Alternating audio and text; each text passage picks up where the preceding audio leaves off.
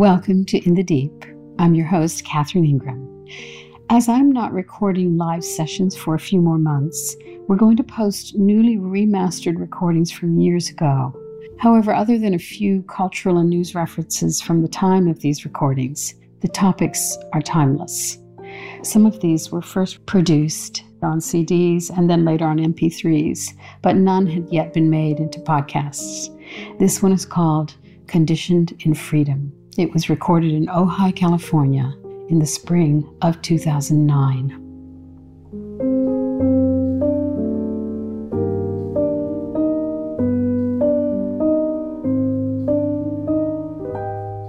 Ah, so nice to be here. I'm smelling the orange blossoms. We humans, though, have all kinds of experiences, not just smelling the orange blossoms, of course. All kinds of travails, difficulties, irritations, and pleasures, joys, insights, and so on.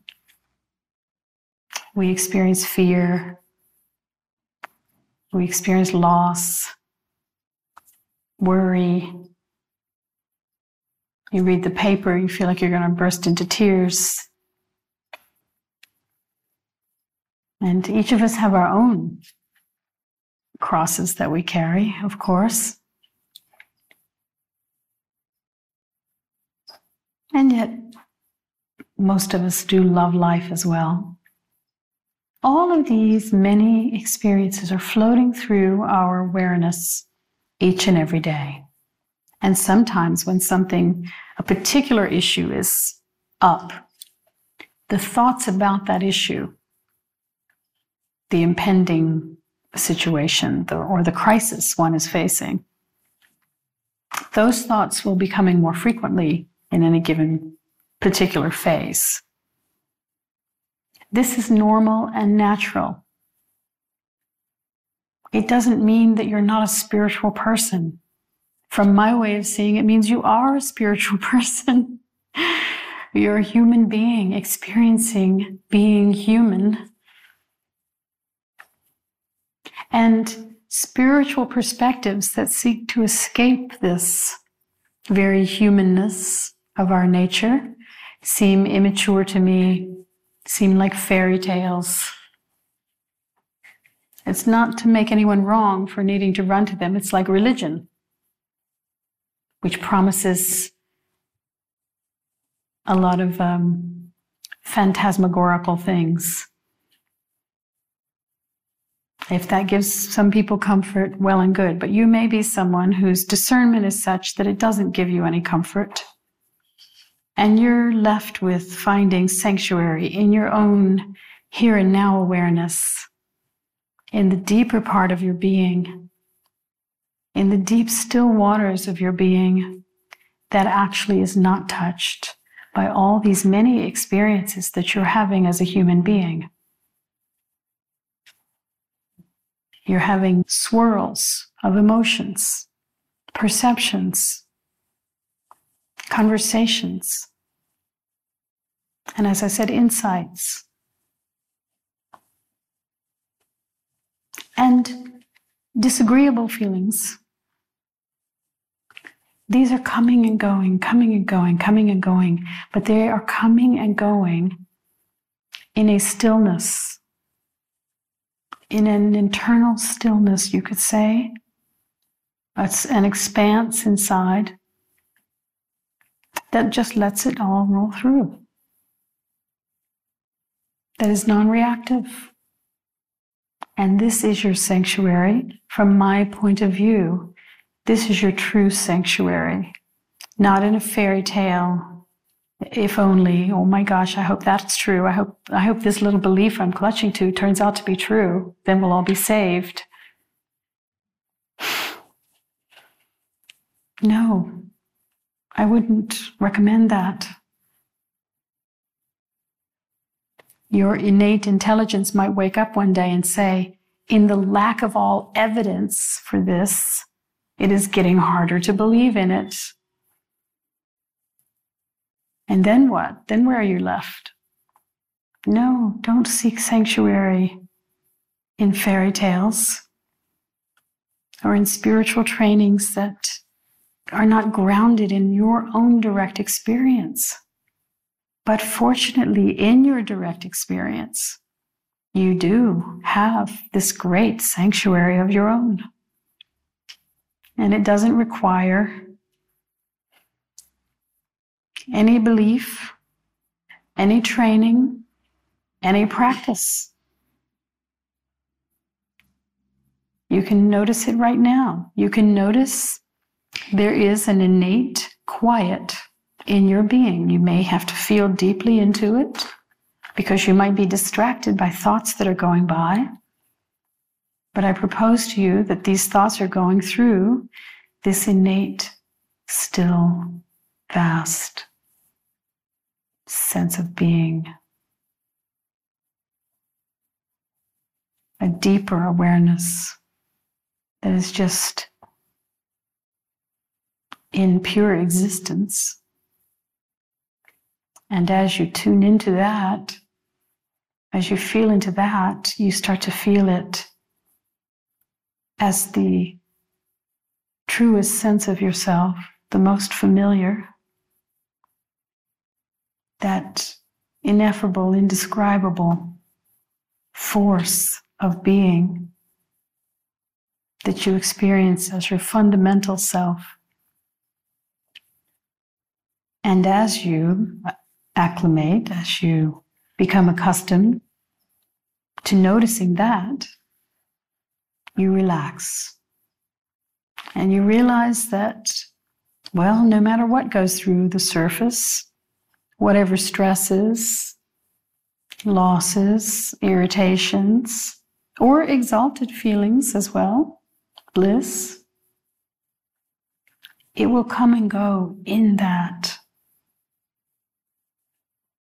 But you make this taste, this simplicity, your default position, your primary taste. Remorse, regret, the things you should have done, the things that you wish you hadn't. All of these thoughts and feelings flowing through awareness. You may be conditioned in a certain way, have a certain type of program running through. Don't worry about that. Don't take it too personally. Go to where there is a deep calm, a deep sanctuary. Live from that. And then you play out your humanness as a human being. You're not trying to be a holy roller. You're human. You have your humanness, your human presentation. And at the same time, you are living in your own divinity.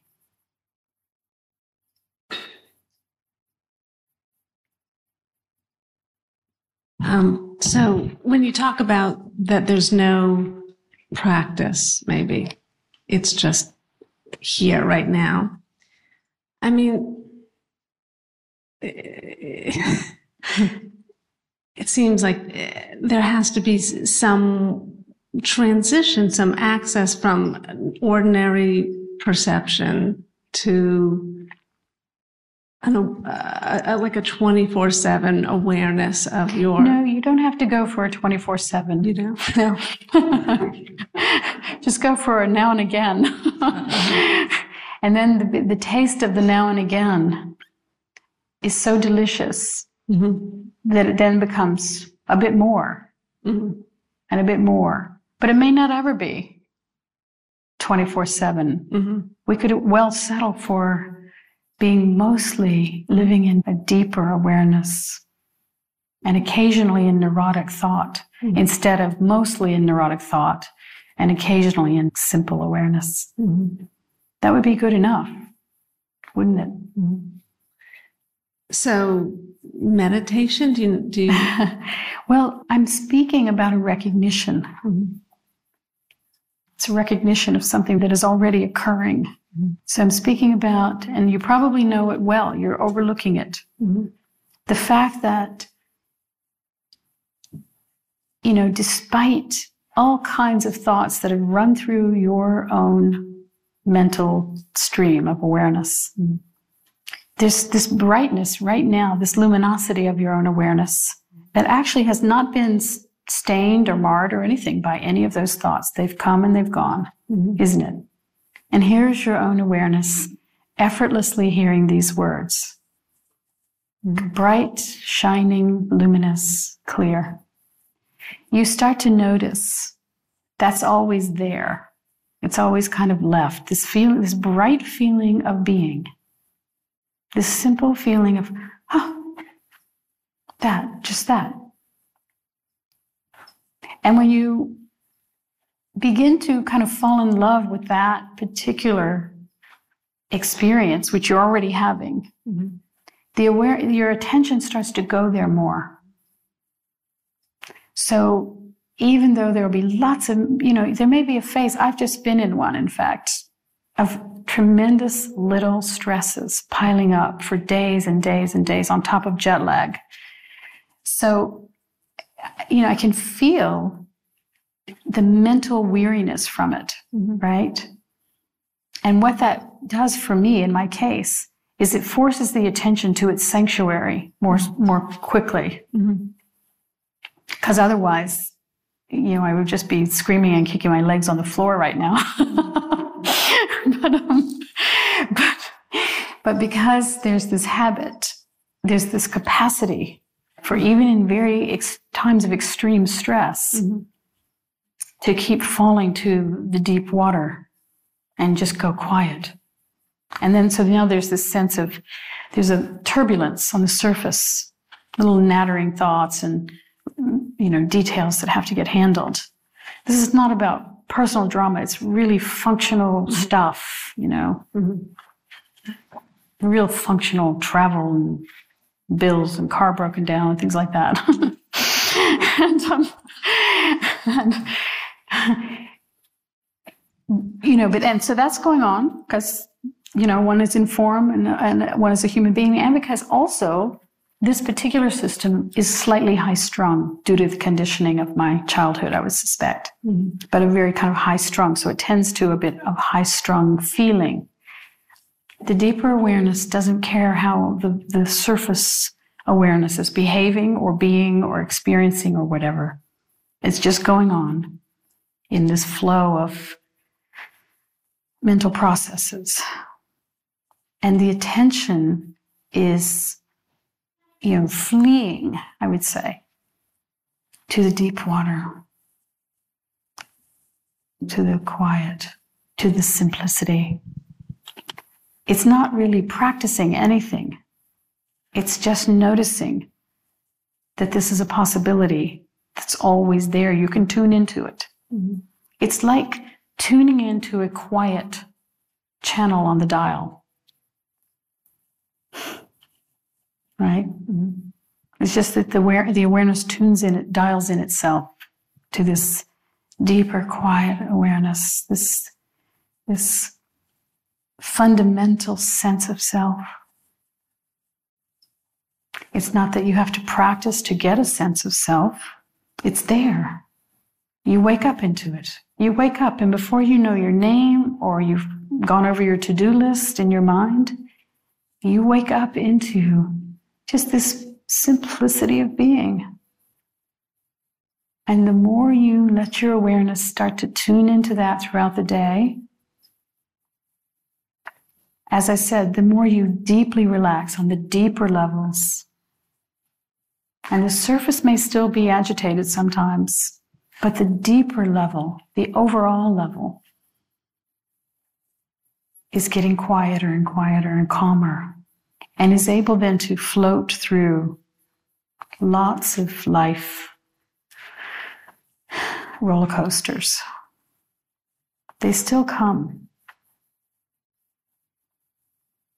But one's capacity for surrender, and I mean this not in some passive sense, but in the surrender to to reality as it is, as it plays out. Like in the serenity prayer. Do you know that one? the serenity prayer, yeah. That capacity just becomes more and more profound. And you could well imagine it serving you to the moments of your death. And along the way in the aging process as well, which requires a lot of surrender. Mm-hmm. But your, your capacity for that surrender increases as you are more and more with this simplicity of being. Everything gets easier. Is it like a, a gradual process, or was there one day where you had sort of more ordinary perception, and a stronger, uh, well, just a sense of I, and then you didn't? I'm not even talking about a sense of I because I, I, frankly I find this whole business around the sense of I kind of irrelevant because on the surface you might have a sense of I. You, on the surface, what I'm speaking about, the humanity of it all, you have a personality, you have a sense of I that goes around and wants things and doesn't like things and likes certain people and connects with this one and doesn't like that movie and all those things. And that's perfectly fine. It's appropriate, even. In the deeper sense, what you have is a profound sense of being. It doesn't label itself at all. It's not that it's feeling emptiness from my point of view. It's feeling alive, but it doesn't have a label and it doesn't have this connection to this big story. It's more just primordial. In my own case, what happened was I had been practicing in a Buddhist tradition for 17 years. I had been looking for certain types of insight that we were told to expect, mm-hmm. and none of them were showing up. I mean, I was having certain certain perspectives of my own, but there were things that we were expecting, such as at a certain stage, anger would fall away. And then at a later stage, judgment would fall away. And then at a still later stage, even any notion of comparing oneself. I'm not talking about negative judgment, comparing of any sort would fall away, and so on. We were told to look for these markers. And None of that was happening. I, you know, there was plenty of angry moments. As soon as I got up from the meditation cushion, there would be a flood in of, of the story. When I met Poonjaji, what fell away for me was any idea that there was something to do about my mind. I no longer was going to be messing with my mind. I wasn't trying to make it nice, altruistic, uh, quiet, nothing.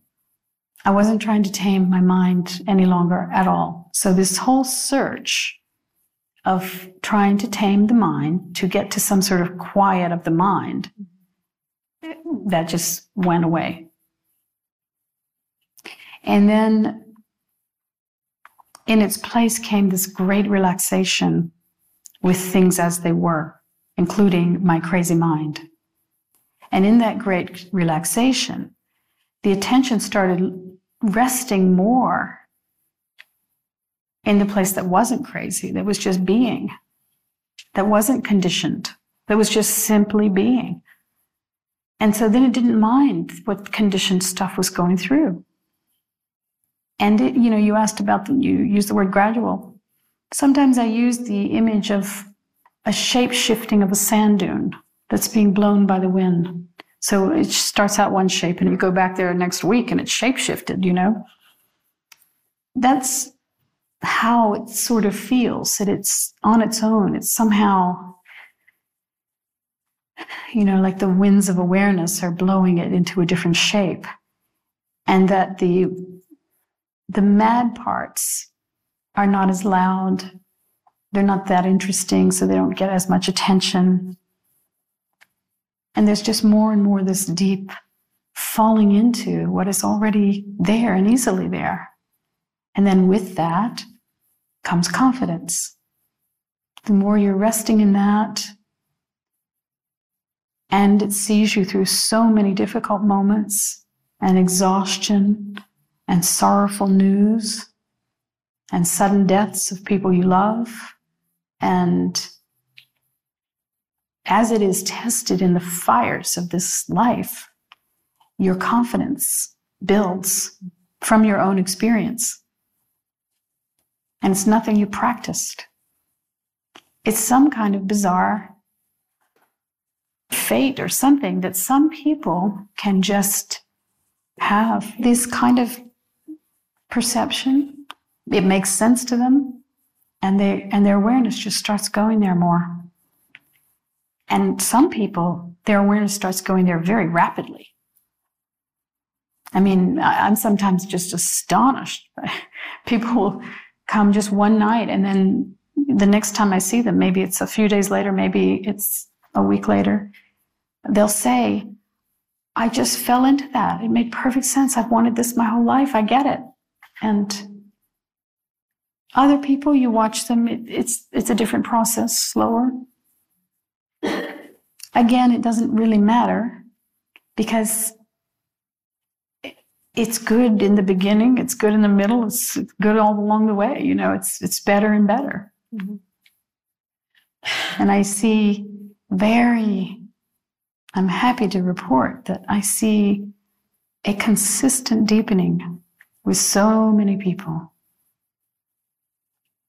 Consistent deepening, even though the madness still arises.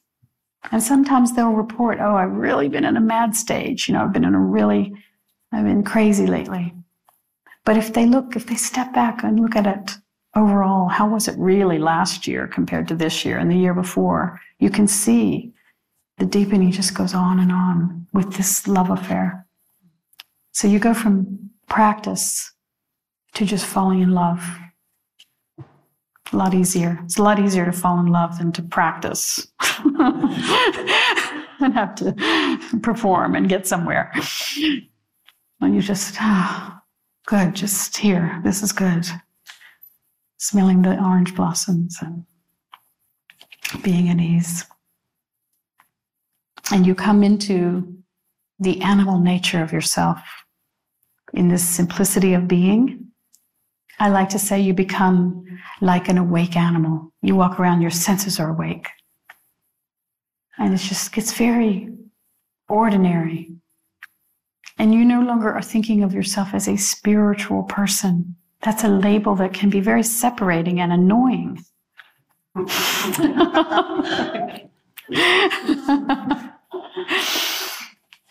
you f- just feel like a human, a simple human. And people love it. People love, don't you love being with someone who's just regular and simple and wise? who you turn to in your time of need and they say something that's helpful. and they say something that's helpful because you can feel that they're seeing you, not through the veils of their agenda, but because they're sitting in the center of their own being. And even if veils of their own agenda are flying by, they are sitting in their center of their being so solidly, so, well, let's say lightly, that they don't follow that agenda. You may be sitting in front of a, a guy or a gal, depending on your preference, who's, you know, incredibly attractive and yet is in some sort of need, some sort of need whereby they need you to be a friend, a wise friend. Even though you may have your moments of that feeling of attraction floating through your awareness, as you are steeped in this perspective, being to being, self unto self, you're coming from that. It overrides the rest. It can override it anytime it wants. And so on. You're sitting with someone whose personality is one that isn't your cup of tea, and yet it's a person in need who has turned to you for whatever reason you fall into being unto being, self unto self. The more you sit in it, the more you see it. You see beyond your own conditioning as needed. And you see beyond the other's conditioning as needed. And like that, it's not practice, it's perspective. And the perspective grows with the continued seeing of it. Another spiritual myth is this idea of 24 7. I don't know anyone who is 24 7 in a, in a condition of perfect, pristine awareness. We're humans. Even if the neurosis takes over for a while, you don't care. You know it's going to move on. Then you just you walk in the dignity of your own deeper truth of being. And you also walk in the dignity of the, the conditioned personality of your being, which actually you didn't grow yourself, but is just there. And you no longer have to be making apologies for it and trying to change it and trying to dampen it and all those things. That's real freedom. When you're just saying yes to yourself on all the levels deep, superficial, a little bit crazy. You're just saying, yes, okay. And you have a preference where you're going to spend the most time. You like the deep water. Feels the truest. When all the rest is kind of faded out, it will be there.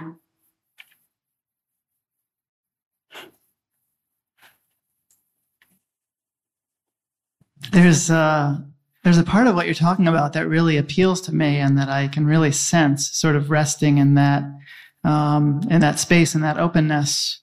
The part that I'm less clear about is uh, I've done some I've done a lot of intensive meditation retreats, and during those retreats, there's a really penetrating quality where I come to see, you know, the things that are talked about in, in all the Buddhist writings. And there's that uh, sort of emotional cleansing and, and the gathering of the mind that really penetrates and sees. And so I'm wondering in, in this resting and in the process that you're talking about, is there that same kind of deepening and beginning to see things like impermanence? And is there a, a sort of cleansing process that that happens and, and well, openings? cleansing, I'm not sure I would use that word necessarily, although certainly as one becomes accustomed to this way of life, and really this is really about just a way of life. It's not about a meditation practice now and again, even in a deep retreat that one might do periodically in a year.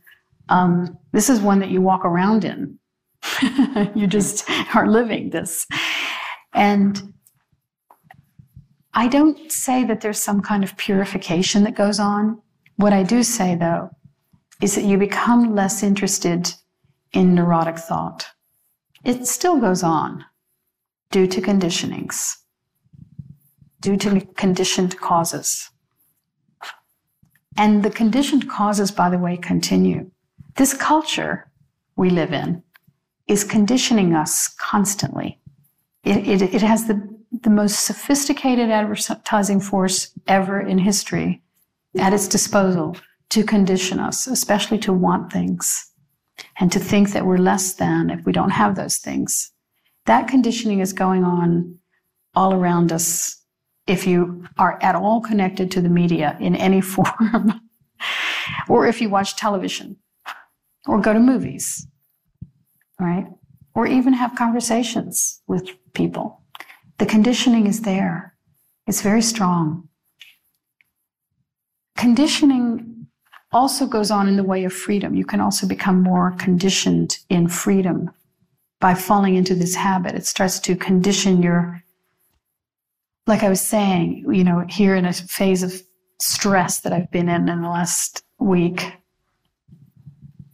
the conditioning, my own conditioning keeps fleeing into the deep waters. That's where it wants to flee. It just wants to sink and uh, You know, just just keep it simple, being, being. And a lot of the experience of being is just here in the bodily sense, you know, feeling and sensing and tasting and smelling and that kind of thing. So, to answer your question, the interest in the negativity or in intense desire or whatever is arising that's kind of like a burning in the mind, that interest lessens. It lessens in the face of it being so difficult to maintain. Not because you're trying to direct your mind, but because your mind gets incredibly lazy about having to maintain the big story. And it doesn't want to, it wants to just rest. so that's the difference. Again, it's not practice, it's like a love affair or a relaxation. And you just, you get used to it, you walk around as that, you wake up as that. And now, because there's also no pressure to have it be all the time, you're not grading yourself, you're not keeping track. Then you're free to just let the habit of it develop on its own. And it just does.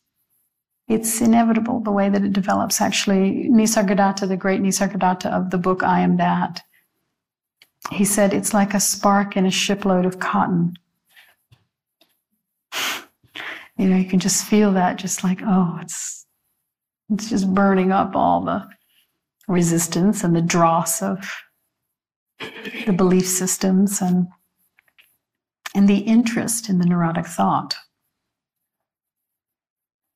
What people often fail to see until this habit starts taking over more is that the way that the stories get maintained is through interest. The fact that they come, we can't do much about. But the way that they get strengthened and get kind of elaborate is all through interest. And if you're not that interested, the old reaction comes up, the old irritation, the old anger, the old fear, whatever part of the story, or the old desire. As it arises and you start to feel the contraction with it, the attention just won't stay with it. It just doesn't want to. It's painful, so it won't. And then it doesn't kind of keep creating these you know, castles and building whole realities. Do you know, does every, do people know, here know about this thing called Second Life that's going on? It's this very strange thing on the internet, which is a, literally a second life for people to sign up on this program and you essentially get an you get an identity called an avatar that is supposed to be you your second life and it has a life in this reality with all these other people online playing at the same time. And they're building they're selling real estate. They have their own currency. People are actually making money in second life. And people are spending hours and hours and hours a day living literally online in this thing called Second Life. And I just amazing that that's actually happening explicitly online. But the truth is, people have a version of that going even without being online, just in their own head. You know, a second life that's they're dreaming. And and some of it is real negative as it is in Second Life on the online thing. Some of that is negative too. You can have anything. You can be playing in any, I don't even know the complexities and the possibilities of it. But this, it, the same applies to the way that we sort of dream our lives, sometimes in just really dark neurotic thought, just constant worry and fear and pictures of what might happen and or pictures of what did happen and on and on, you just start to lose interest. You lose interest in the face of something sweeter is taking your attention, something more wonderful, something simpler. And then, you know, another magical belief that people have, unfortunately, in this sort of the spiritual mythology is that, okay, well, if I really surrender to that, then bad things won't happen. I'll just be in the flow. And then no, that's also not how it works. It's not that you get protected from the losses that come in this life, it's that you're able to move with them with more grace and more freedom and more love and more clarity and more lightness of being. I am very sometimes it's just very poignant sometimes when I see people who are burdened with this belief that, oh, I must have done something so wrong to have all this happening to me or to have this loss upon me.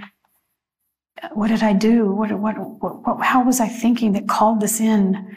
And all this crazy baby stuff, you know, that really immature perspective that is hurtful to hold it's like you've already got enough on your plate, and now to have to have this other guilt and feeling of, you know. No, it's not that. It's that in this perspective, you're bowing to what is. You try to make things better the best you can. You offer all, it all up, your best efforts, but at the same time, you also are bowing to what is. And you bow so easily now because when you're sitting in this, first of all, you're sensing, I like to say, the blossoming and dying of all things. You absolutely see impermanence. How can you miss it? Right? I mean, you can't miss it. so of course, you're seeing the blossoming and dying of everything. At the same time, you are feeling such a tenderness, such a sweetness for the beings in time. I, I, also like to say the beings in time, including yourself. That you land up in this feeling of empathy and love and kindness and delicateness with the way you are in the world that just sort of sees you through. And now you've moved from having all those things be good ideas spiritually, like to be nice and compassionate and practice compassion and all those things. It moves in, it goes into you internally. It becomes how you are because you can't help but be that way because of the place that you're sitting just like a mother or a father helplessly loves their child. Right? It's not like an idea. Oh, I should love my child. It's it's that it's you're helpless in the face of it. And these are the ways that this perspective starts to infect your being without practice. Even as I'm speaking, I can see it's infecting your being. and it's doing so because you already know this very well. If you didn't already know this, these words wouldn't make the slightest bit of sense. And there are plenty of people for whom they don't. But people who end up in rooms like this, they come here because they want to hear explicitly said what they already know. They come here, really, people think they, they might think they came here to be with me, but really, you came here to be with you because you missed you or you missed that part of yourself that knows this so profoundly and just wants it really affirmed. So, in a gathering like this, it's a strong osmotic affirming. You can feel it in the room. Very intimate feeling.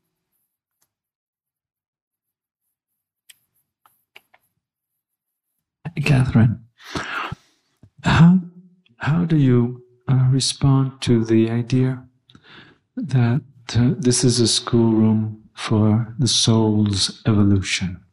Again, it's a theory, but there's no evidence. you know, it's just a theory. It's a comforting theory. I mean, I've become really kind of radically practical on this matter. You know, I just don't have any beliefs. I've heard so many over the years. And I just come back to the directness of this experience, what you can sense.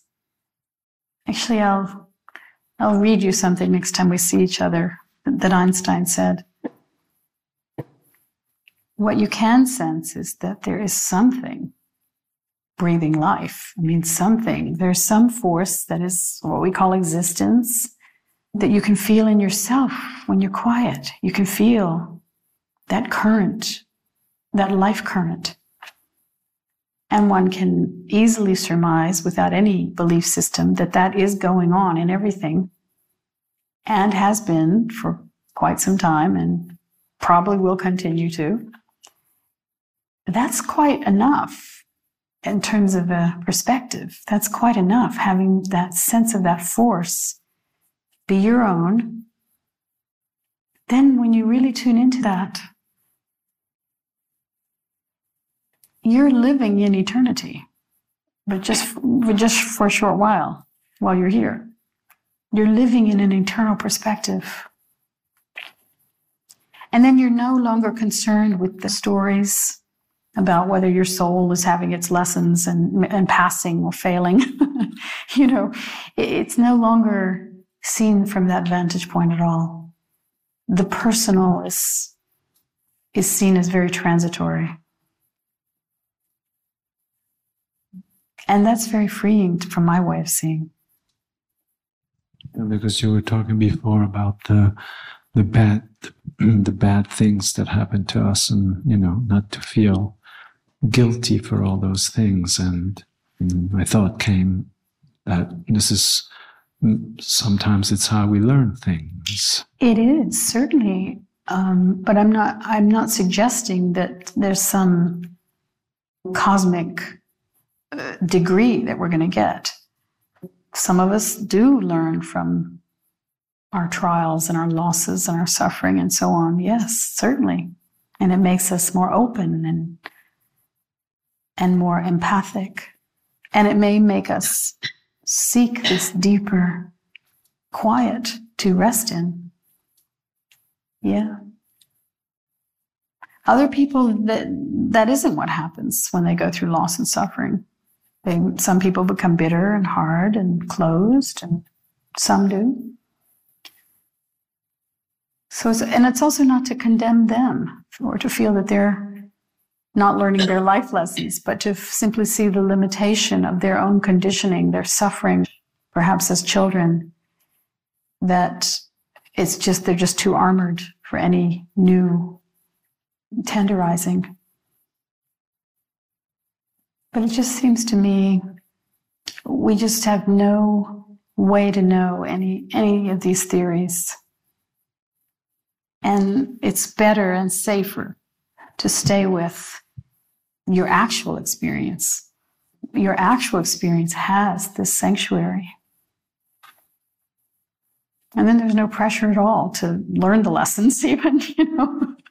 you just hang out in your sanctuary, you know. And like it occurred to me a few years ago. I know this sounds incredibly simplistic, and everyone probably already knows this, but it just occurred to me a few years ago that nobody's keeping track of me. Like, no one's watching. Can you know that? Can what? you really know that, that well, that's I, true? I, let's say it this way I don't know of anyone watching. So, and I think I used to have a vague sense that somehow there was some way that it's getting recorded somewhere, somehow or other.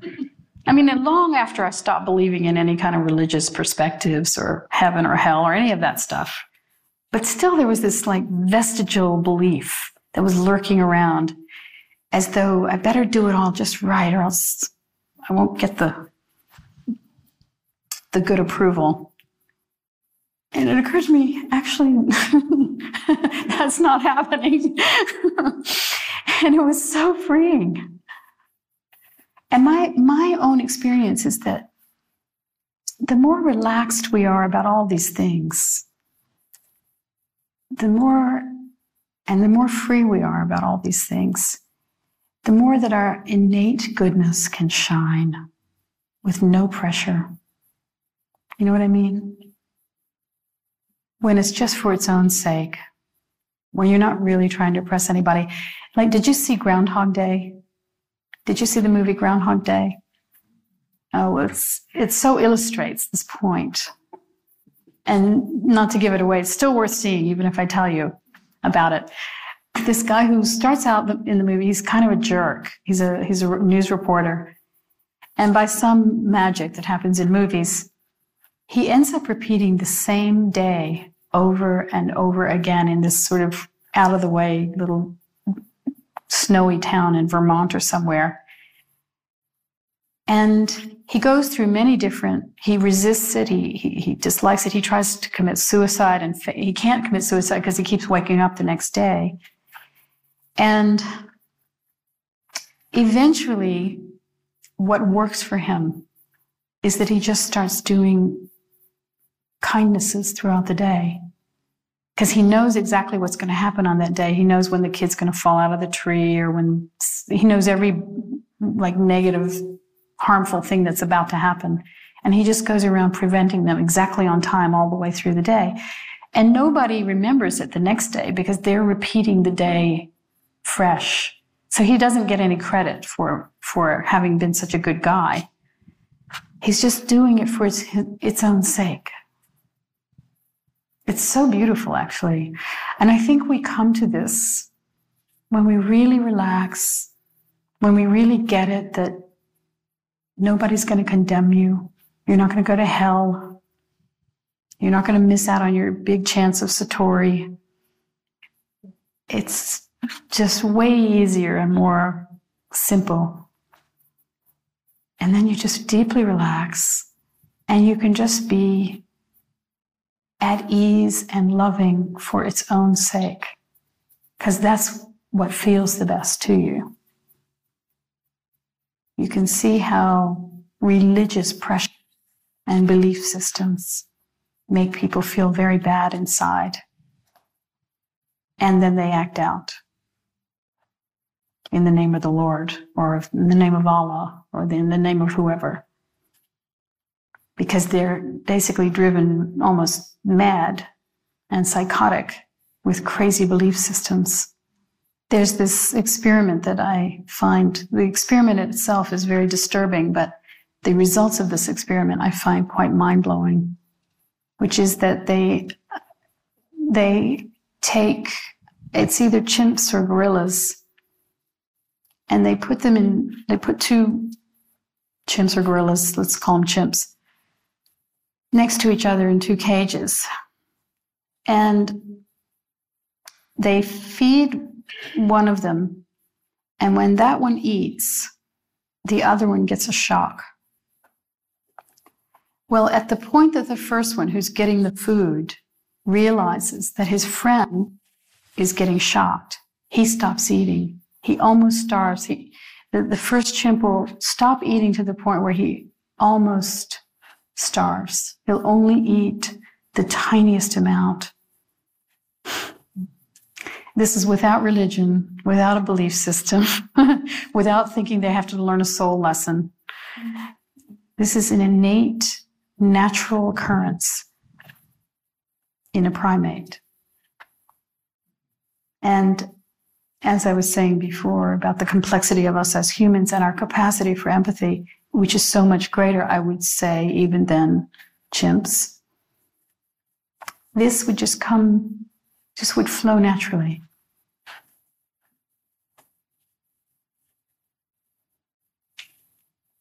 Thanks, Catherine. Yeah.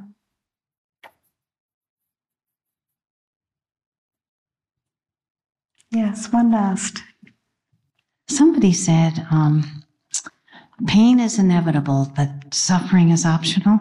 Yeah. And um, I think that's kind of why you're here, because to wake that place in us that knows that suffering is optional and redirect the energy back to the source of um, what we really are.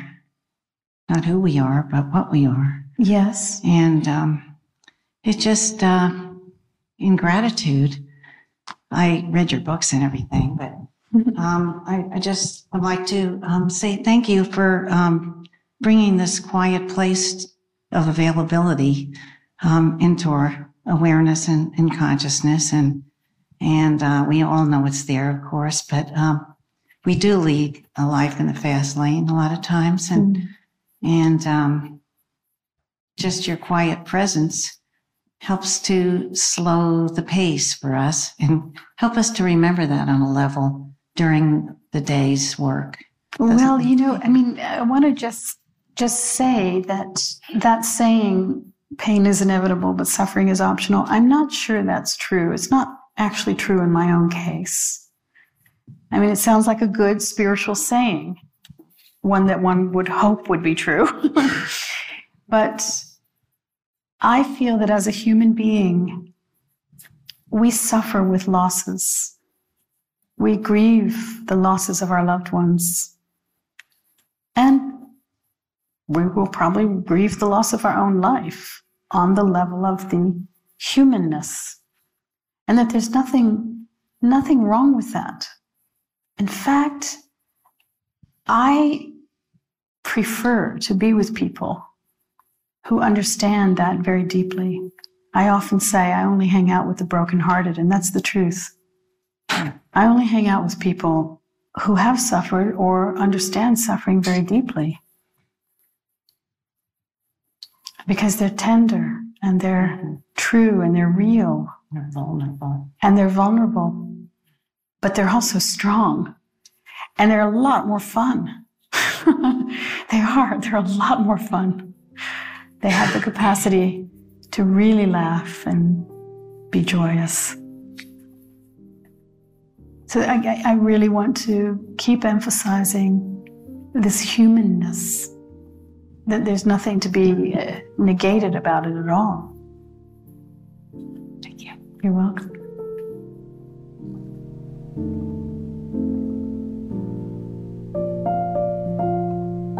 This has been In the Deep. You can find the entire list of In the Deep podcasts at catherineingram.com or on iTunes, Spotify, and other platforms. We'd be very grateful for a review, and we're also very grateful for any donations. You can help us out in either of these ways or both. In the US, the donations are tax deductible. And lastly, I wanted to remind our friends in the Victoria area that we're having Dharma Dialogues on the Mornington Peninsula on the last Sundays of October and November of 2022. Till next time.